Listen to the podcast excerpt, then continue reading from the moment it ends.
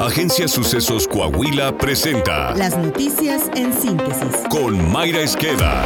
Esto es lo más relevante para empezar. En los dos primeros años de la administración del gobierno federal morenista, 6 millones de bebés, de niñas y niños hasta 6 años de edad no fueron vacunados. Según reveló Animal Político, esto se dio como resultado del cambio en los procedimientos de compra de inmunizantes para tratar de cumplir con su política de austeridad, pero eso tampoco ocurrió. El gobierno federal gastó 24% más en la compra de vacunas en 2019 que Enrique Peña Nieto en 2018 y peor aún, compró menos dosis. Ante ello escasearon vacunas como la de hepatitis B, tétanos, difteria, rotavirus, neumococo o sarampión. Durante el último año de Peña Nieto, 575 mil niños no fueron vacunados, pero en 2019, primer año del gobierno federal morenista, sumaron 2.6 millones, un aumento de 352% al comparar ambos periodos. En 2018, el promedio de esquema completo de vacunación en niños mayores a un año fue 89.8%. El año siguiente bajó a 79%. Aunque se ha ido recuperando hasta alcanzarse 88% en 2022, sigue siendo inferior al gobierno federal anterior. Pese a ello, el gasto federal en vacunación aumentó un 21% entre 2018 y 2022.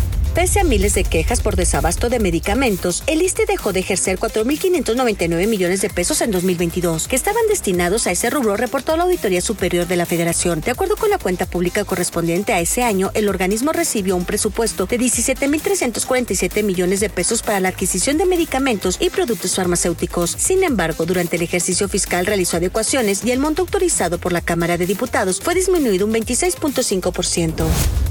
Febrero registró los dos fines de semana más violentos en lo que va del año, al concluir con 251 personas asesinadas entre el viernes 23 y el domingo 25, mientras que entre el viernes 2 y el domingo 4 se reportaron 238 asesinatos, el que fue el más letal hasta ese momento. El pasado fin de semana, el Estado de México ocupó el primer lugar con 26 personas asesinadas, le siguió Guanajuato con 25 homicidios dolosos, Baja California con 24 casos y Michoacán con 19 asesinatos. De esas cuatro entidades, tres son gobernadas por Morena.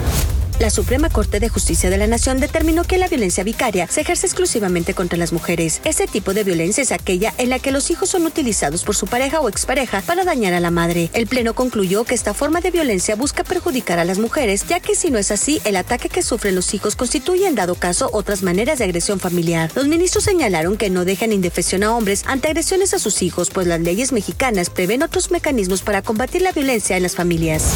La absolución de un hombre enjuiciado por abusar sexualmente de una niña de cuatro años de edad en el Estado de México ha causado indignación. El juez del caso, aunque aceptó que el abuso estaba corroborado, absolvió al responsable porque la víctima de cuatro años no supo proporcionar ni la dirección ni la hora exactas en la que abusaron de ella. Tras esto, la madre de la menor le cuestiona si no le creyó a la menor sobre el abuso sexual, a lo que él declara que le creyó en el tema del tocamiento. Pero como la niña no le mencionó el lugar, el día, el horario en que fue agredida, pues no se podía acreditar el delito de abuso sexual. Aún y cuando se corrobore ese tocamiento, el resto de la información no está debidamente justificada. La consecuencia es que ante la insuficiencia probatoria, lo conducente es emitir fallo absolutorio al señor Alejandro. ¿De verdad? ¿De verdad no, no, no, lo convenció mi niña que le mostró el tocamiento en la entrevista?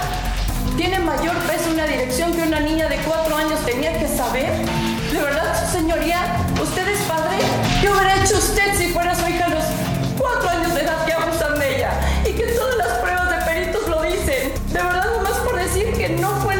¿Es en serio?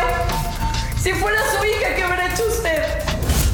En clave de FA con Israel Navarro. Oigan, se están llevando muy pesado con eso de andar ventilando los números de celular de figuras públicas. Resulta que el periódico estadounidense The New York Times publicó un reportaje sobre las investigaciones que supuestamente está haciendo Estados Unidos sobre las supuestas aportaciones del narco a las campañas del presidente López Obrador. Supuestos, supuestos, supuestos. La neta, el reportaje no trae nada contundente. Alguna evidencia, grabación, declaración abierta, nada, solo las fuentes del medio. Por eso el presidente salió molesto a ventilar una carta donde el periódico estadounidense le pide posturas al respecto. En su afán de venganza, AMLO deliberadamente exhibió el teléfono de la reportera Natalie Kitroev, la cual la expuso a los ataques de las huestes obradoristas. Cuando al día siguiente otra reportera le hizo notar al presidente que había violado la ley de transparencia, AMLO dijo que lo volvería a hacer, que por encima de la ley está su autoridad moral y política y que si está preocupada la reportera, pues que cambie de número y ya. Ante esta soberbia, no faltó el troll que consiguió el número de celular de José Ramón López Beltrán, el hijo del presidente, y le aplicó la misma. Le cayó hate al por mayor al vástago presidencial, quien se molestó bastante. De ahí se desató la publicación de otros números de figuras públicas como Claudia Sheinbaum y Xochitl Galvez. Y ahora parece que la privacidad de nadie está salvo. La moraleja de esto es que cuando el presidente se pone por encima de la ley y la viola públicamente, la gente va a salir a hacer exactamente lo mismo, porque la investidura presidencial debe ser un reflejo tanto de la moralidad como la legalidad. Lo que hizo el presidente con la reportera del New York Times, SIC, no es moral, no es legal ni es correcto. El presidente tiene derecho a la réplica si se siente calumniado, sí. ¿Puede dar pie a que su base linche a una reportera? No. Por lo tanto, es evidente que AMLO no trae el control de la agenda estos días. Él planeaba hablar de sus reformas como plataforma electoral, lo cual le hace perder tracción en la comunicación de campaña y partido que lleva desde el púlpito de la mañanera. En lugar de eso, la gente está hablando de si tiene o no con el narco, y ante la suavidad con la que los enfrenta, hay suficiente para especular. A ver si en una de esas no se le descarrila el tren de la sucesión. Todo depende si sale a la luz alguna prueba contundente. Si no, todo sigue siendo parte del show. Yo soy Israel Navarro y les recuerdo mi Twitter, arroba Navarro Israel. Nos escuchamos. A la próxima.